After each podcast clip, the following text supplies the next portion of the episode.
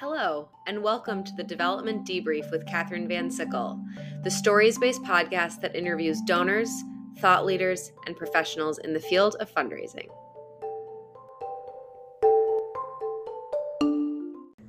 This week, I talk with Connor Adams, Senior Director of Development, College of Engineering and School of Architecture at University of Miami, about returning to his alma mater in a leadership position. Connor is reimagining a team that supports two deans. We talk about how he manages his goals and plans to build his team, ways he has stewarded donors, and his view on Zoom versus in person relationship building. As an experienced university and education fundraiser, Connor is passionate about the power of education as a key pillar of growth, success, and life, particularly its ability to serve as an agent for social change and the creation of collaborative communities. After earning his master's degree in Student Affairs Administration from Lewis and Clark College in Portland, Oregon, and Bachelor's of Science in Education from the University of Miami, Connor began his career at the Portland State University. From there, he moved to New Mexico to be a director of development at the University of New Mexico Foundation, then later on to the Land Grant Institution of New Mexico State University. As of early 2022, Connor began as the Senior Director of Development for the College of Engineering at his alma mater, University of Miami, and was recently promoted to oversee the School of Architecture in addition to engineering. Connor professionally describes himself as trusted advisor, change maker, relationship manager, and impact consultant. On a non professional side, he is a father, husband, golfer, and coffee aficionado. Let's get started. Hey, Connor, welcome to the debrief. Uh, thanks, Katherine. Great to be here. So, you've recently revisited your alma mater. What was it like to return there after some great years in New Mexico? Yeah, it, coming back to the U, University of Miami, has been a, a sense of pride for myself. To work for my alma mater is something I always thought would happen, never sure when, uh, but a goal that I've internally tried to achieve throughout my career, uh, professional fundraising career but understanding that University of Miami is a very much a large professional organization that I wasn't sure I would ever have that chance to get to yet. Being relatively newer in my career, I wasn't sure how long it would take to get there. And I'm really right. fortunate to maintain some of those great relationships with the development alumni relations team that's still there, with the university leadership that was there when I was a student. And I I appreciate their leadership styles and it matched up with mine and it created a great opportunity for my daughter and my wife and our family to move to a sea level, which we're really excited about. How does it feel different having experienced the institution yourself? Like, is it more fun for you? Is it easier in some way? It's easier and harder because um, as a student, you don't know as much as you know as a professional and as a professional you may not know as much as you know if you weren't a student right but what i can what i do see is that no matter what my role is i want the university to be that much more successful because i am an alum of that uh, university i graduated with a education degree from university of miami i don't work in the education school but I want to see education be successful just as much. I want to see athletics or my two schools of engineering and architecture. I really want to see the whole university be successful because I am an alum and I want to work that much harder to do a great job for the university. So, describe your current role that you just started. You've already uh, been promoted since you've gone back to Miami. Yeah, uh, thanks for acknowledging that. I, I started in January of 2022 and I was most recently moved into a different uh, role to oversee not just one college, but now a second college as well. So I was hired to lead the College of Engineering and fundraising team, small dynamic team um, with the with the dean, and now I've been asked to combine our efforts with engineering and the School of Architecture. And so having a second dean and a second set of faculty and second set of goals and priorities and visions, um, is really exciting. And so I'm, I'm grateful for the leadership to invest in that um, Yeah. new type of model, but I'm also very uh, humble that they thought that I would be a, a great, uh, great fit for that type of um, structure. Yeah, it's really exciting. And I've never been at an institution with that structure. I think it's really interesting. So I'm excited to talk more about it. But before we do, you know, your previous role in New Mexico, you were seated more centrally. So you were supporting all of the deans in some capacity, but now you have a bit more of a focus with the two schools. So what has it been like making that transition for you? Yeah, when I was more central, I had estimated maybe a dozen deans on top of the provost and the president executive leadership as well. And there's something to be said about having a holistic understanding of the university as a whole. You Mhm. know everything about everything, which is great. And if you don't know, you can point them in the right direction. Now I'm very much focused on engineering and architecture and learning as much as I can about those two schools. So I don't have to learn as much of the university outside of those two programs. Right. Um, but there's still a lot, right? Our engineering school has six departments, 11,000 alumni. Architecture is smaller in size and scope, but they still have, they're doing a robust amount of work inside the walls of School of Architecture. Um, both deans are innovative. One is new, one has been here a few years. So they- have different philosophies, but innovative, creative, very future thinking.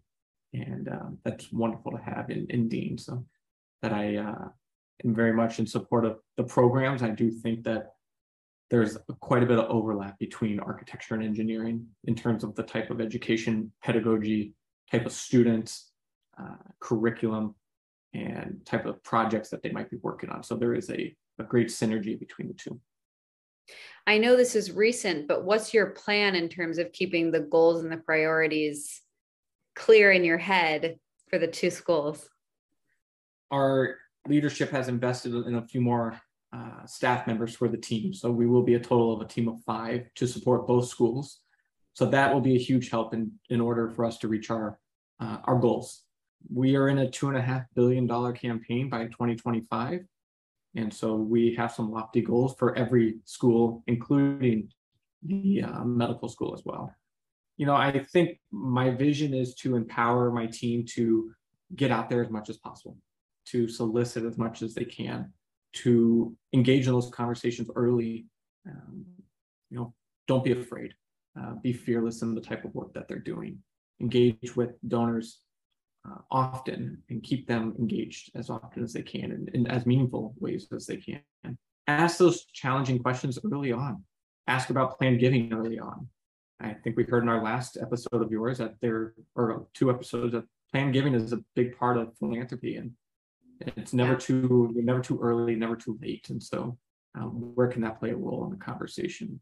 You know, asking some turn questions about what's what do they want to accomplish? What do donors want to accomplish with their resources that's meaningful to them? Whether it's architecture, engineering related, or whether it's university related, we are we represent the university, and so if there are blended ways to combine passions, we should explore those. Mhm. If someone wants to think about athletics capital project with an engineering scholarship, with a architecture sponsored studio, there are ways to accomplish their vision and be as creative as we can. So my vision is to empower my team to to do that, but at the same time, understanding that we need to stay organized. We need to have a fast paced uh, work environment because our deans are not slowing down once school starts. Our colleges are really gearing up for the fall, and at the University uh, of Miami, football season is upon us, and so that is a, there's a lot of effort that goes into that. Exciting. And so uh, we need to be strategic in the work that we do. Uh, but also we understand that our goals are are there for reasons and we need to make sure we do our, our best to hit those goals and those metrics. So, how have you decided to structure the new positions that the university is invested in? There will be two uh, frontline fundraisers. Uh, there will be an engagement officer, which is a newer type of model within the units. And that's Uh, also frontline, right? there is a fundraising component to that, so yes. Great. And then we will have a coordinator, a development coordinator for the team. I you you referenced getting out there, which I thought was great. I agree. But when you say that, are you thinking Zoom and online? Are you thinking in person? What does that mean for you? I think a, a lot of both. I think there's a power and there's something to be said about leveraging technology in this new this new normal that we're in, pandemic um, causing. So, how can we streamline our efforts to Mhm. align with um, technology to manage our resources, financial resources? How do we do more with less? Uh, and so, I I think getting out there is not being afraid to email, call, text, uh, Zoom, LinkedIn. I do a lot of work on LinkedIn, and so having our university invest in our in our development officers premium membership of LinkedIn is an incredible asset for us Yeah. to engage with folks who are active on LinkedIn as their only social media presence. Uh, so I do quite a bit of my uh, discovery work through LinkedIn.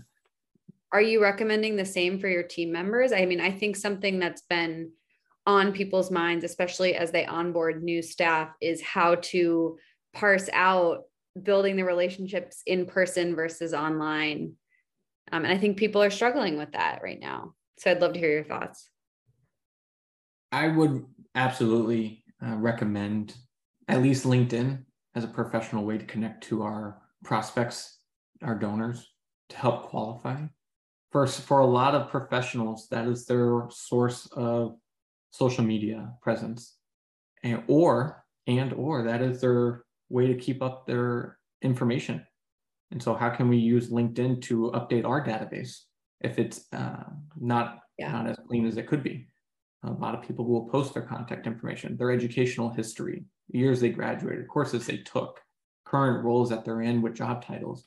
Even a picture on LinkedIn can help our database. Uh, I hate to go into a, a coffee or a lunch and not know who I'm looking for, Yeah, so true. especially if I'm, you know, talking about a, a individual John Smith as a common name. There's so many out there in, in our database, but who is it that I'm actually looking for? And so I don't want to be that awkward person looking around.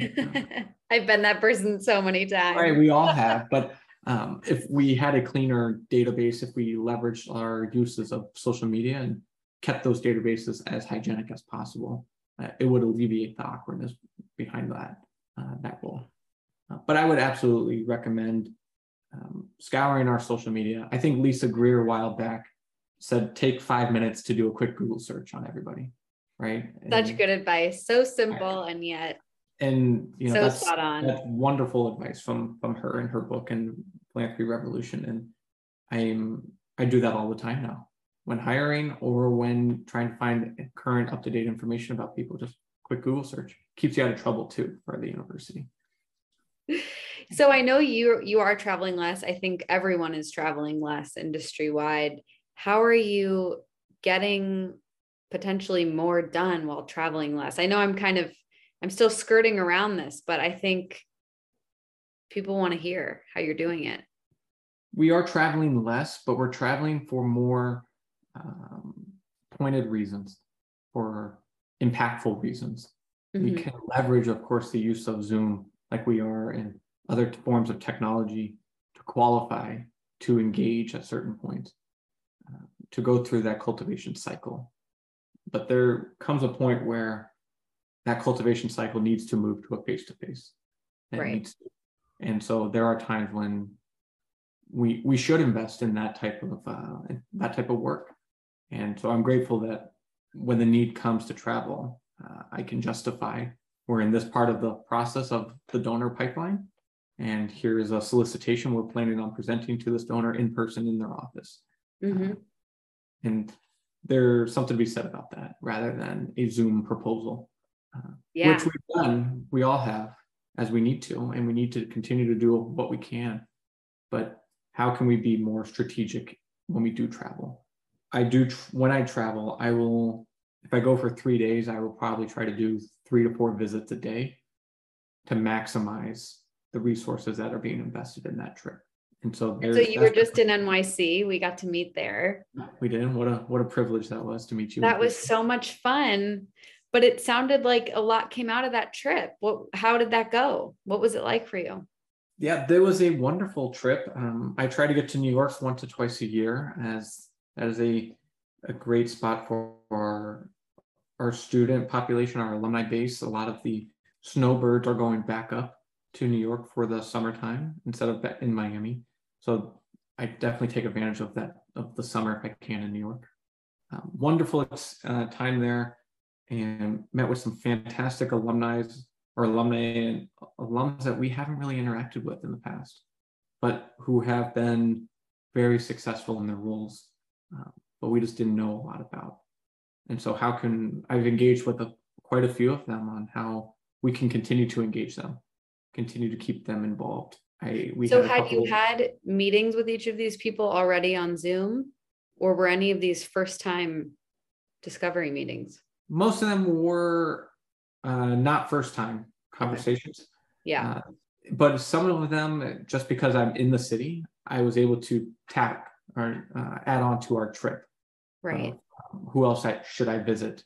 Younger alums, older alums, people who are volunteer leaders of the university, mm-hmm. whether they're uh, part of my colleges or not. How can we continue to keep engaged with our volunteer leaders or industry professionals? And so it was a fantastic trip. Uh, we're doing a lot of innovation, entrepreneurship type work in, in our schools. And so how can we utilize um, individuals off Wall Street to be to play a role? How can the aerospace uh, within LaGuardia and JFK play an active role in in uh, our conversations between autonomous mobility and urban air uh, mobility, flying vehicles and whatnot? And so, yeah, um, how can infrastructure so we met with some great individuals, and it was a worthwhile trip. That um, we met, or I met probably ten or twelve different donors and prospects out there, and it was fabulous. So I'm I'm grateful that when the time comes, we have the opportunities to travel. Uh, right. But I, I do see the need to travel less, do more on the back end before you are able to kind of get to that face-to-face conversation and approach just to uh, manage your resources properly and mm-hmm. fiscally mm-hmm. be conservative, as we are all tight in budgets, of course. And so, uh, how can we get creative in that way? When when we did meet in person, we had a really fun conversation, and one of the things I was asking you about was how you like to thank your donors, and you had some really great examples. So, tell us. Sure, I like to be creative uh, as I'm able to. I like to take you know, we've always heard listen twice as much as you talk. We have two ears and one mouth, so listen twice. So taking those listening skills and remembering what donors' interests are, what they love, what they dislike, what their passions are, and turning that into a stewardship piece. So a couple examples that come to mind are I had an individual out of California in a previous role who absolutely loved, loved, loved red wine. And there was a specific type of red wine from, of course, Napa that she says, This is the type of wine I drink. Not snobby or anything, but just she found what she loves and wants to, wants to stick to that. And you know, this individual made a significant endowment to uh, to a school in, in the program that she graduated from. And you know, we wanted to recognize her and steward her properly, say thank you in a different way than just a thank you card, a letter signed by a dean or a president or somebody, and thank them. We actually had that her favorite bottle of wine sent to her in a custom wine box. And the bottle and the box were both engraved with her name, the year, and the name of her endowment. Uh, and in this case, there were two, so front and back of the bottle. And it was a wonderful story that we told through this kind of stewardship gift, uh, thank you gift. And I, I'm very, uh, I, this is years ago and I still think about that creativeness of that gift and how much it meant to, to the individual and to the donor. I, I get really creative when the investment is more significant, but mm-hmm. still there are ways when the investment is still lower amounts um, that are still meaningful to the program, to the student, to the university we can still get creative, more creative than just a thank you card. Um, we can use ThankView, we can use our ma- university mascot, we can get creative in certain ways. And so I, I do love that. And I guess the last one, dedication spaces is something you know universities love to do. Um, ribbon cuttings for grand openings of buildings or suites or offices or whatnot. And recently we've done one and we took the ribbon cutting that the donors cut and we saved a, a piece of it, maybe 12, 14 inches of that ribbon. It says our university logo. It's, and we just, we took a, a piece of that and took it to a store, had a floating frame of that ribbon, had our photographer send us a couple images of the donors, and we framed that ribbon, framed the photo, put a plaque at the bottom of what the dedication was and their their name and date, and and then I I brought that to dinner, and it turned out to be a uh, 24 by 28 frame. Wow. And they they loved, they loved it, absolutely loved it, uh, and they couldn't have thanked us enough. And I even got many calls and emails afterwards about how creative uh, our appreciation is for mm. for their um, and they cannot thank us enough for us being thankful and so it's a, it's a great cycle to have so i you know i try to i try to adhere to a donor's interest and love for something. You know i've met with donors for for runs for dog walks for bike rides. Yeah that is so cool that you do that.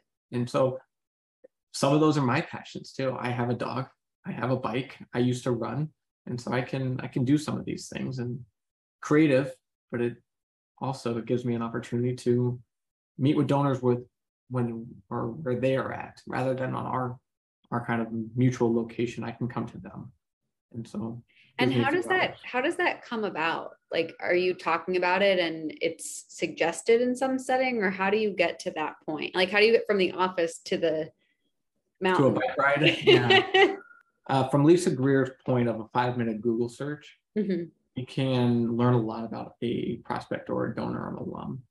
And so I can quickly type in their name, click on images, see who I'm speaking with if I've never met them, but see that they're also been in a uh, 50 mile road race uh, on a bike. And I can see their results because it's all public and congratulate them on a on successfully finishing that bike race, I'd love to go out on my bike with you. A lot of it comes up just by a quick Google search. A lot of it comes up in just conversation and listening to the donor. Sometimes I'll go to a donor's home and see a, a slew of bikes hanging on in their garage. I'll go to their office and see pictures of their bikes internationally. And, and so it seems like they love to travel, but travel with their uh, recreation equipment. Um, I travel with my golf clubs. People travel with bikes, with golf clubs, etc. Yeah. And so how can you meet the individual where they're at? And that's important for the work that we do to show how much we are committed to get getting to know them and and being a part of their story, not just being a part of ours. I think it's such an interesting approach because it's a fine line to cross. You know, we're not trying to be people's friends. I think we want to keep a professional boundary and yet having an experience like that with someone is really memorable and that is true relationship building i try to pride myself on you know i'm a, I'm a people pleaser by nature and trying to uh, you know make people happy and connect with people and connect them to the right people if it's not me then it's someone else who might be a better fit for the conversations but you're right we're not we're not here to be their best friend but we don't also want to go so far on the other side that we don't want to know as, as much as we can about them. So right, because the other side is stiff and transactional. Right, and we don't want to be transactional. Yeah. Uh, but we don't want to be too friendly that it's more than just a relationship. Uh, so we have to find where that relational uh, philanthropy comes into play. And mm-hmm. you know, there are still donors today that I keep in touch with years later. So today's a special day for you. Your closing gift. I know you can't give details per se, but tell us what you're working on and share what you can. Sure. Um, it should it should close within the next uh, day or two. Um, crossing our fingers. We're just finalizing the language and mm-hmm. making sure that it's uh, it all works out on from, from all perspectives, from a donor to financial aid to admissions to fundraising side.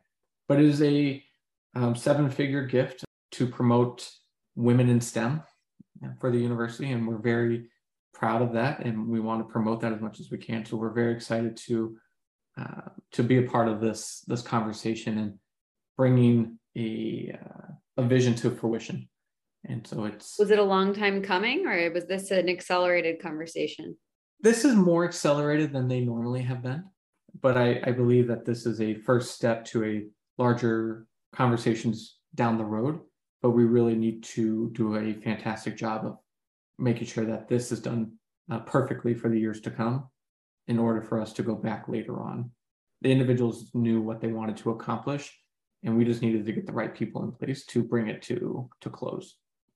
I think we're seeing that more out of the the deep pandemic months that people just have more clarity on what they want to accomplish with their giving. So that's great to hear. Yeah, I would think that's true. A lot of people, whether you're an alum or not, or your whatever your professional background is, is you have an idea of what you want to support. Or if you have children uh, and their passions, I remember at an institution we asked a donor for a gift to athletics, but that wasn't their passion, and their passion was for ADA accessibility for students on campus because that impacted his family and his his um, college life and his daughter's life. And so I think it's all about the conversations we have and understanding who our donors are and listening and really allowing them to tell us their story and working together as a partnership. Well, Connor, this has been so great. I would love to close with my signature question, which I think you know because I know you listen. Sure. Which is what do you know for sure? You do not get a second chance to make a good first impression. And so, ooh, I love that one uh, making sure that you are prepared, you take your time, you really are educated on what you're talking about, and you represent your organization and yourself personally at the highest level possible. Because that is what they, the donor, uh, the organization, the alum, the prospect, the constituent, that is what they will remember. So that is what I know for sure, Katherine. Thank you so much. Uh, it's a pleasure. Thank you. Thanks for tuning in this week and getting a little sense of the way Connor views his work and his new leadership position at his alma mater. I hope you have a great week and connect on social at Dev Debrief. Check out the website at www.devdebrief.com and get excited to hear from Shauna Hawking about her new book that is launching on the day of our podcast release, November 15th, called One Bold Move a Day. Can't wait to talk to you then. Hey listeners, it's Keith from Evertrue. Evertrue is the end to end solution for insight, outreach, and analytics for higher ed advancement and stewardship teams around the world. Recently, we launched Evertrue Studios, Advancement's very first media hub, where subscribers have access to over 100 hours of free, on demand original series and podcasts, all created with fundraisers in mind. We're thrilled to feature the development debrief on Evertrue Studios podcast network. Check us out at evertrue.com backslash studios.